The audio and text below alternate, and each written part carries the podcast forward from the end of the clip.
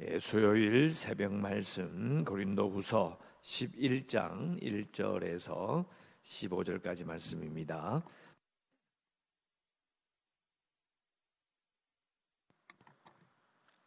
(11장 1절에서 15절까지) 제가 낭독해 드리겠습니다. 원하건대 너희는 나의 좀 어리석은 것을 용납하라 정하건대 나를 용납하라 내가 하나님의 열심으로 너희를 위하여 열심을 내노니 내가 너희를 정결한 처녀로 한 남편인 그리스도께 드리려고 중매함이로다. 그러나 나는 뱀이 그 관계로 하와를 미혹한 것 같이 너희 마음이 그리스도를 향하는 진실함과 깨끗함에서 떠나 부패할까 두려워하노라. 만일 누가 가서 우리에게 전파하지 아니한 다른 예수를 전파하거나 혹은 너희가 받지 아니한 다른 영을 받게 하거나 혹은 너희가 받지 아니한 다른 복음을 받게 할 때는 너희가 잘 용납하는구나. 나는 지극히 크다는 사도들보다 부족한 것이 조금도 없는 줄로 생각하노라. 내가 비록 말에는 부족하나 지식에는 그렇지 아니하니 이것을 우리가 모든 사람 가운데서 모든 일로 너희에게 나타내었노라. 내가 너희를 높이려고 나를 낮추어 하나님의 복음을 값없이 너희에게 전함으로 죄를 지었느냐? 내가 너희를 섬기기 위하여 다른 여러 교회에서 비용을 받은 것은 탈취한 것이라. 또 내가 너희와 함께 있을 때 비용이 부족하였을 때 아무에게도 누를 끼치지 아니하였음은 마게도냐에서 온 형제들이 나의 부족한 것을 보충하였음이라. 내가 모든 일에 너희에게 배를 끼치지 않기 위하여 스스로 조심하였고 또 조심하리라. 그리스도의 진리가 내 속에 있으니 아가야 지방에서 나의 이 자랑이 막히지 아니하리라. 어떠한 까닭이냐? 내가 너희를 사랑하지 아니함이냐? 하나님이 아시느니라. 나는 내가 해온 그대로 앞으로도 하리니 기회를 찾는 자들이 그 자랑하는 일로 우리와 같이 인정받으려는 그 기회를 끊으려 함이라. 그런 사람들은 거짓 사도요 속이는 일꾼이니 자기를 그리스도의 사도로 가장하는 자들이니라. 이것은 기성한 일이 아니니라. 사탄도 자기를 광명의 천사로 가장하나니 그러므로 사탄의 일꾼들도 자기를 의의 일꾼으로 가장하는 것이 또한 대단한 일이 아니니라. 그들의 마지막은 그 행위대로 되리라. 아멘. 어, 계속해서 고린도 교회에 대해 있었던 어, 바울을 대적했던 사람들, 어, 단순히 바울을 대적하고 자신들이 그 교회에서 인정받아서 이제 영향력을 그러니까 교회에 꼭 필요한 사으로 인정받기 위해서 어, 그렇게 했다라고 보기는 조금 과한 거죠. 어, 단순하게 짚고 넘어갈 수 없는, 그냥 지나칠 수 없는 그런 심각한 문제가 있었다라는 것을 오늘 어, 바울의 말을 통해서 어, 알 수가 있습니다. 어, 그런데 이제 그 2절에 보시면 이런 말이 있습니다. 내가 하나님의 열심으로 너희를 위하여 열심을 낸다. 내가 정결한 처녀로 한 남편인 그리스도께 드리려고 중매함이로다. 자, 이 말은 어, 바울이 교회를 바라보는 그 마음이 시집 보내는 이 아버지의 마음과 같다는 것을 우리가 일차적으로 알 수가 있고요. 그리고 이 구약의 전통을 따라가도 어, 이스라엘이 하나님의 신부라고 이렇게 전통이 되어 있습니다. 그런 표현들이 많이 나옵니다. 그러니까 예수님을 이제는 어, 교회의 신부로 이렇게 비유하는 거죠. 어, 아주 적절한 비유라고 볼 수 있습니다. 왜냐하면 어, 결국 교인이 된다, 또 교회가 된다는 것은 예수 그리스도와 함께 결혼한 그런 공동체를 비유하거든요. 그러니까 결혼 관계만큼 가장 친밀하고 또 파기할 수 없는 관계가 없습니다. 사람, 하나님께서 짝지운 것을 사람이 나누지 못할지니라. 그래서 하나님과 이스라엘 관계가 끊어지지 않는 것처럼 예수 그리스도와 교회의 관계는 끊어지지 않는다라는 거예요. 그런데 3절에 어, 보면 이 뱀이 그 관계로 하와를 미혹한 것 같이 너희 마음이 그리스도를 향하는 진실함과 깨끗함에서 떠나 부패할까 어, 두렵다. 자 이렇게 말하는 이유는 이제 새 창조라는 말을 했잖아요. 보라 새 것이 되었도다 이런 말을 앞에 5장 17절에서 말하는데 바울은 그런 걱정이 있는 거예요. 처음에 하나님께 창조하셨을 때도 이제 뱀으로 말미암아 이제 하나님과 어, 아담의 관계가 깨졌어요. 실패했던 겁니다. 그러니까 다시 하나님께서 예수 그리스도를 통하여 새로운 창조를 하셨는데 또 그와 같은 일이 벌어질까 두려워하는 거예요. 그 부분을 경고하는 겁니다. 그래서 지금 어, 고린도 교회 내에서 일어나고 있는 이 거짓 교사들의 문제가 예, 보통 문제가 아니었던 것이죠. 또 이런 생각을 볼 수 있습니다. 근데 거짓 교사들은 왜 사라지지 않을까? 아니 고린도 교회 내에서요. 이미 아빠 디도에서 편지를에게 편지를 받았을 때 고린도 교인들의 마음이 대부분 바울에게로 돌아섰거든요. 그걸 확신하고 기뻐하는데 교사들은 쉽게 사라지지 않았던 것입니다. 그러면서 이제 계속 이야기를 한 거예요. 바울에게 문제가 있다. 추천서 문제도 그렇게 이야기한 것이고 그가 말하는 스타일이라든지 또 그가 고난을 겪는 것에 대해서 하나님이 뭐 바울을 버린 것이다. 고린도 후서 전서 1 전서 전체와 고린도후서 여기까지 계속 그 이야기를 해온 겁니다. 그러니까 어, 디도를 통해서 아무리 좋은 소식을 들어도 그들이 건재하고 있다는 것을 알 수 있는 거예요. 그러니까 지금 바울은 고린도 교회를 향해서 가고 있는 중이잖아요. 그러니까 빨리 편지를 써가지고 다시 보내서 자신이 도착하면 그들과 이렇게 부딪히지 않기를 바래요. 무섭다 그런 개념이 아니라 그것이 정리되기를 바라는 거예요.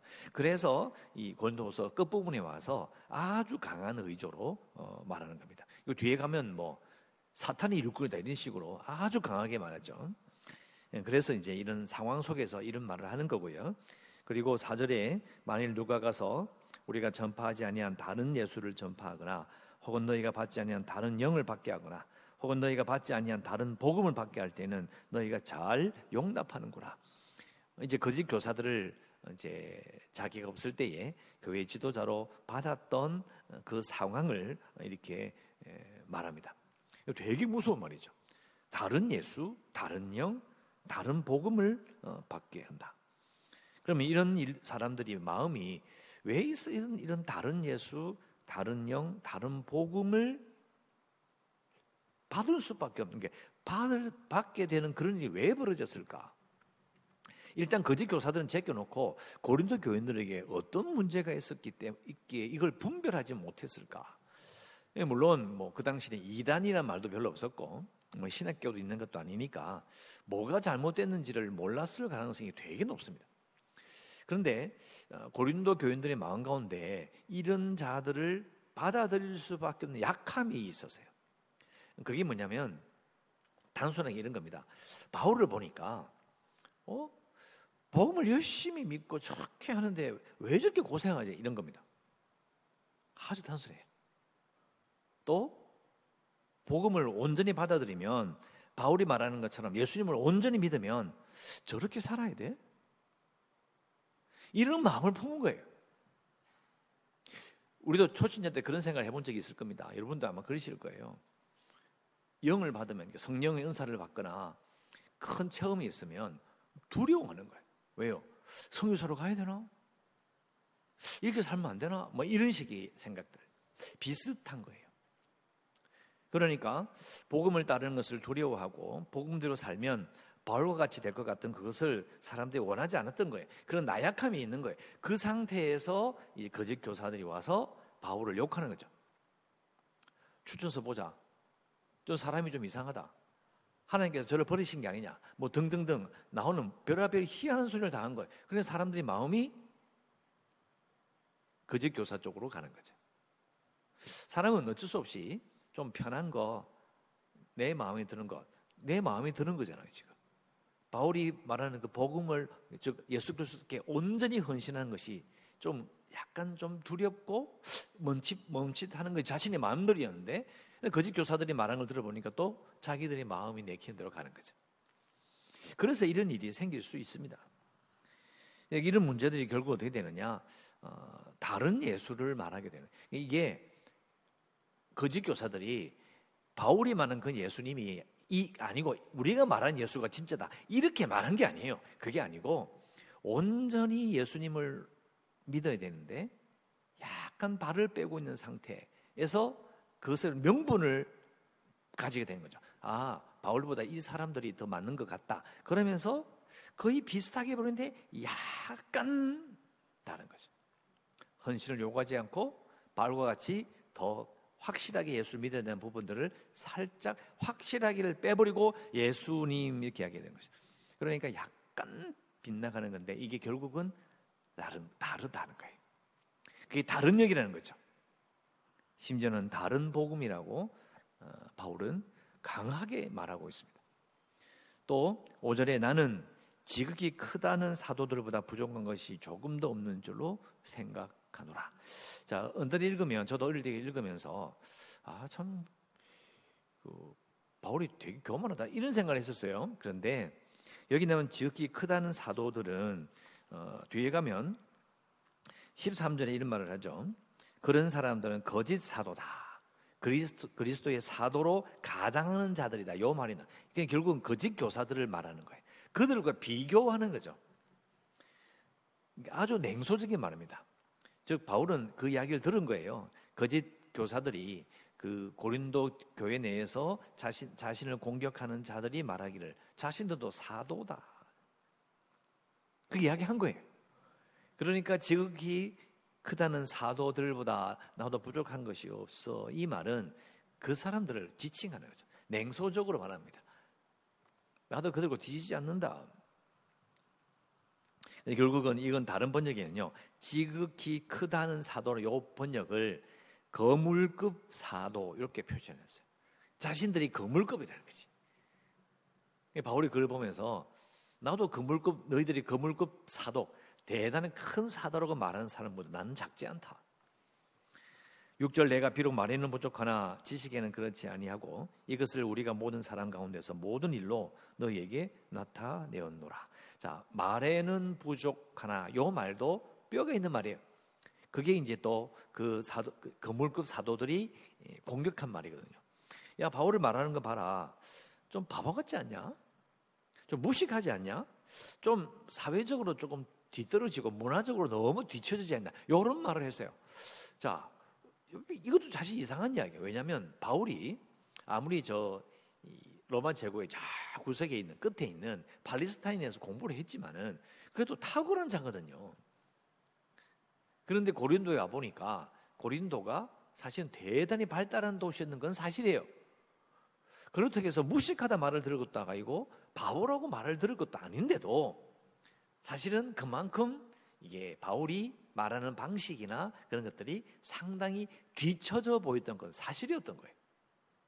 그래서 이야기하잖아요. 그 당시에 유행하는 사람들의 교사들의 그런 모습으로 유행하는 사람의 지혜로 하지 않은 요 말이 그 말이에요. 그런 공격을 받았던 거예요. 그러니까 내가 비록 말은 부족해도 사실은 내가 알고 있는 지식은 부족하지 않다. 너희들이 우리가 모든 사람 가운데서 모든 일로 너에게 나타내었노라. 너희가 알지 않느냐? 내 비록 말은 화려하게 잘하지 못하지만 내가 아는 것은 뒤처지지 않는다. 그리고 7절 내가 너희를 높이려고 나를 낮추고 하나님의 복음을 값없이 너에게 전함으로 죄를 지었느냐? 사례를 받지 않았잖아요. 사례를 받지 않은 것이 그게 죄냐? 예, 그걸 공격했거든요. 왜 다른 교사들처럼 바울은 사례비를 받지 않느냐? 이상하다. 이상하다. 왜 돈을 받지 않지? 왜 다 그렇게 그 모든 그게 유행이었으니까 이상하다. 그게 죄냐? 돈 안 받은 게 죄자. 또 8절 내가 너희를 섬기기 위하여 다른 교회에서 비용을 받은 것은 탈취한 것이라. 자, 이것도 이제 번역을 이제 좀 부드럽게 하면 훔친 것이냐? 왜? 앞에 7절에 나오잖아요. 죄를 지었느냐? 물음표거든요. 그리고 8절 내가 너희를 섬기기 위해서 다른 교회에서 후원을 받아서 너희를 도왔는데 그게 훔친 거냐? 왜냐하면 이것도 마찬가지예요. 고린도 교회에서는 사례비를 안 받았는데 알고 보니까 마기도냐 교회나 이런 아가의 지방 다른 지방에 있는 교회, 교회들에서는 후원을 받은 거예요. 이 사람들이 헷갈리는 거예요. 이상하다. 왜 바울은 우리에게서는 돈을 안 받고 다른 데서는 후원을 받지? 이상하다. 헷갈릴 수 있죠. 그런데 그렇다고 해서 이제 그렇다고 해서 자기를 오해하는 것은 문제가 있다는 거예요. 너희들이 후원, 후원 받은 것이 받지 않은 것이 죄를 지은 것이고 그러면 다른 다른 교회에서 돈을 받은 그러면 그 훔친 거냐? 아주 이게 격정적인 이야기예요. 내가 뭘 잘못했느냐는 거죠. 구절 또 내가 너희와 함께 있을 때 비용이 부족하였을 때 아모에게도 누를 끼치지 아니하였으면 마게도냐에서 온 형제들이 나와 나의 부족한 것을 보충했다. 내가 모든 일 너에게 폐를 끼치지 않게 하여 스스로 조심하고 또 조심하리라. 사정을 이야기하는 거죠. 이런 사정 때문이었어. 10절 그리스도의 진리가 내 속에 있으니 아가야 지방에서 나의 이 자랑이 막히지 아니하리라. 자, 아가야 지방, 마게도냐 지방이라니까 자꾸 헷갈리는데요. 이게 그리스가 이렇게 했으면 아래 부분은 아가야 지방이고 윗부분은 마게도냐 지방인 거예요. 근데 아가야 지방에서 가장 발달한 수도에 해당되는 곳이 고린도인 거예요. 근데 고린도에서 바울이 사역한 모든 일들이 아가야 지방 전체에 다 알고 있다는 거예요. 내가 진리를 말한 거 아가야 지방이 다 알고 있어. 11절 어떠한 까닭이냐 내가 너를 사랑하지 아니함이냐 하나님이 아시느니라. 내, 나는 내가 해온 그대로 앞으로도 하리니 기회를 찾는 자들이 그 자랑하는 일로 우리와 같이 인정받으려는 그 기회를 끊으려 함이라. 자, 어떠한 까닭이냐? 내가 너를 사랑하지 아니함이냐? 하나님이 아시느냐. 자, 요것도 그 고린도 교인들이 했던 오해를 알아야 알 수 있단 말이에요.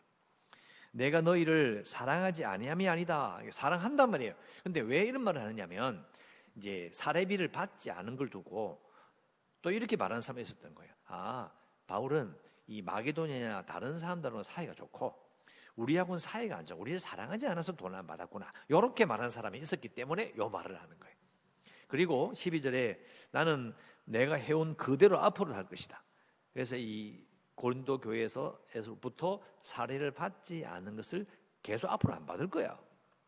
왜? 기회를 찾는 자들, 이게 무슨 기회를 찾느냐? 이게 바울을 공격할 이게 고린도 교회와 바울의 사이를 멀어지게 하려는 기회를 찾는 자들을 그 자랑하는 일로 우리와 같이 인정받으려는 그 기회를 끊으려 함이라.